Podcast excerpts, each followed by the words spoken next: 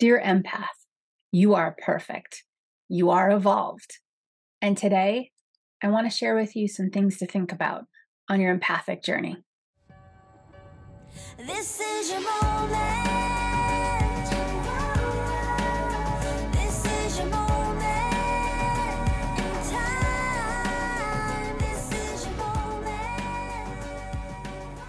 I have had the joy of working with so many empaths over the years. I have taught thousands of students all over the globe and so many empaths. So here's my disclaimer right out of the gate. I'm not an empath. I have empathic moments, but I wouldn't categorize myself as an empath because I don't experience some of the same things that an empath does. And while it's very common to hear about the struggles of empaths out there, I want to talk to you today about what's magical and amazing about empaths.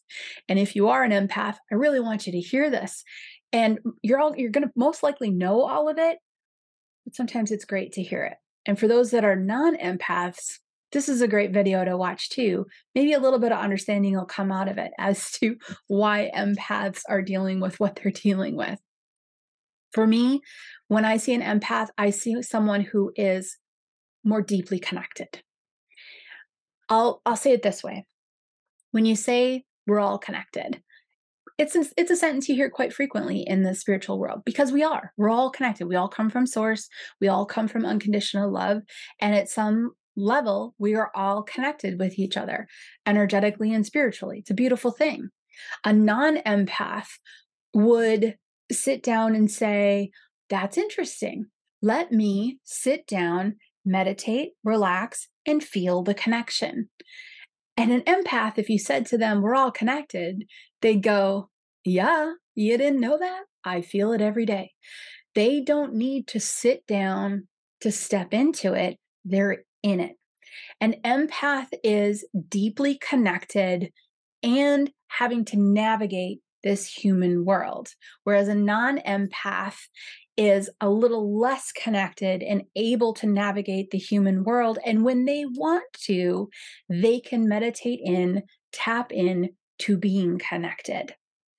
So in essence, that's what I've seen over the years with empaths is that being connected in, feeling energetically what's around you isn't a choice. It's not something that you are able to compartmentalize and step into when you want to step into and not step into when you don't want to step into. Now, with this said, there is no victim category falling anywhere in this discussion at all. Empaths are amazing.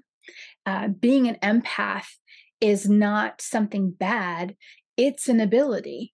It is being highly connected. It is a beautiful thing. And there are ways to be able to navigate in this world as an empath with a little time and a little patience. Using certain tools, you are able to compartmentalize when you really need to, set up those energetic boundaries when you really need to. So it's just different. It's just different. Somebody that's wired to be compartmentalized and not completely feel all of the attachments and the connections has to let those boundaries down a little bit so that they open themselves up to feeling what's around them.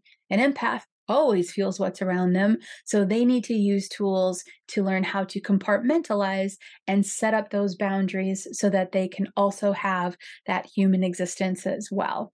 Because being open all the time, no, I personally think it's pointless. I think it's great for people that say, oh, I'm intuitive, I'm open all the time, I'm picking up everything. I think you're missing out on some of the human experience. I really do. Otherwise, why did you come down here, right? Why did you come here?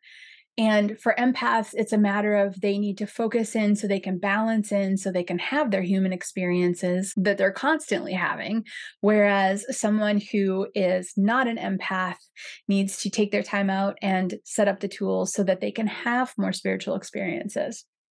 I think empaths are absolutely beautiful and powerful, misunderstood, and if they're alive today, they are dealing with individuals who don't quite get what it feels like to always feel everything around you. So this is my shout out to say to empaths today. You are evolved. You are connected. you have access to more than most. And while that can be difficult on a day-to-day basis, and I encourage you to use the tools to help you be able to navigate the situations you need to navigate, I want you to hear that you're amazing. You're absolutely amazing. And any chance that an empath can take to step out of the struggle feeling and step into a feeling of empowerment and balance works for me. I'm your cheerleader. I want that for you. I absolutely want you to be able to navigate. But I think being an empath is part of the next phase of this spiritual awakening. And I don't mean empaths are special, non-empaths aren't. I don't mean that empaths are advanced and non-empaths aren't. I mean, empaths already have a leg up. They already have a link in. And learning how to, like I said, compartmentalize and use the tools that you need to in order to engage with the human activities and stay balanced and not overwhelmed is really just the opposite of a non-empath learning to use the tools to tap into something that you as an empath already are tapped into. So boundary setting is important. I'm not saying anything an empath doesn't know. And for non-empaths, opening up that space, opening up those boundaries, taking off the blinders is really important as well. In general, there's a few takeaways that I want you to take away from this session. It doesn't matter where you land, there's going to be tools that you need to apply in order to balance between your spiritual and your human worlds. For empaths, they're knee deep in that spiritual world. They're applying tools so that they can balance into their human world. For non-empaths, they're knee deep in the human world and they're balancing to get reconnected. They're using the tools to balance and get reconnected back into the spiritual world. The other takeaway I want is that there's nothing broken or wrong with being an empath. It's beautiful. It's absolutely beautiful. Empaths constantly pull from a source of compassion, from a source of unconditional love, from a source of caring. And I gotta tell you, I know some people that could use a little bit of that. So for everyone out there that struggles with their empathic abilities, I want you to know that every step you take toward balancing, creating tools, learning tools to help you navigate through the human experience is one step closer to reducing some of the struggles that you have as an empath. And your empathic abilities are beautiful. They're powerful. They're strong. And they can be used in really, really amazing ways. But step one, get those energetic boundaries set up, get used to using them.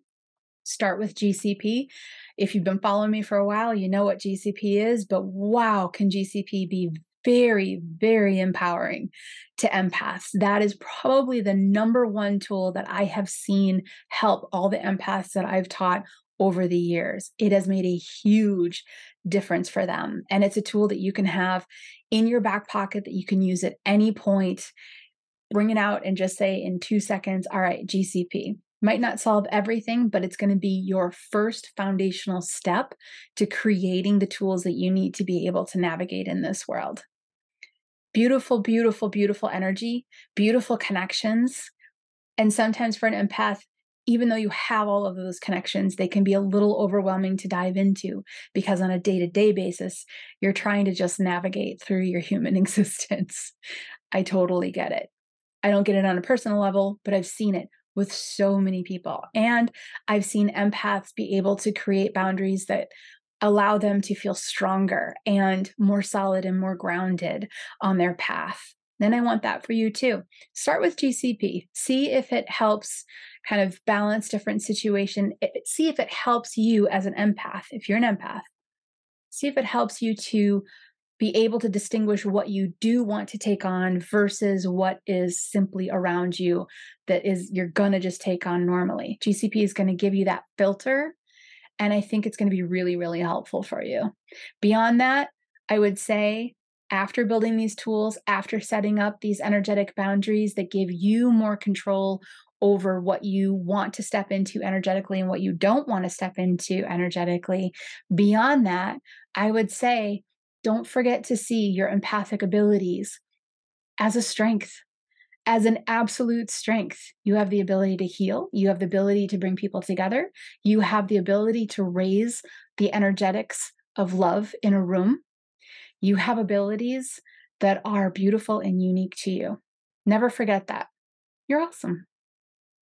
This podcast is brought to you by The Sage Method, the most comprehensive and down-to-earth intuitive development training available. Is this your year? Is it finally your time to increase your intuition, bring in more abundance, and experience the bliss you deserve? If yes, then join thousands of students across the world for a 7-week journey to uncover your natural, beautiful, and strong intuition. Visit us at thesagemethod.com for more information.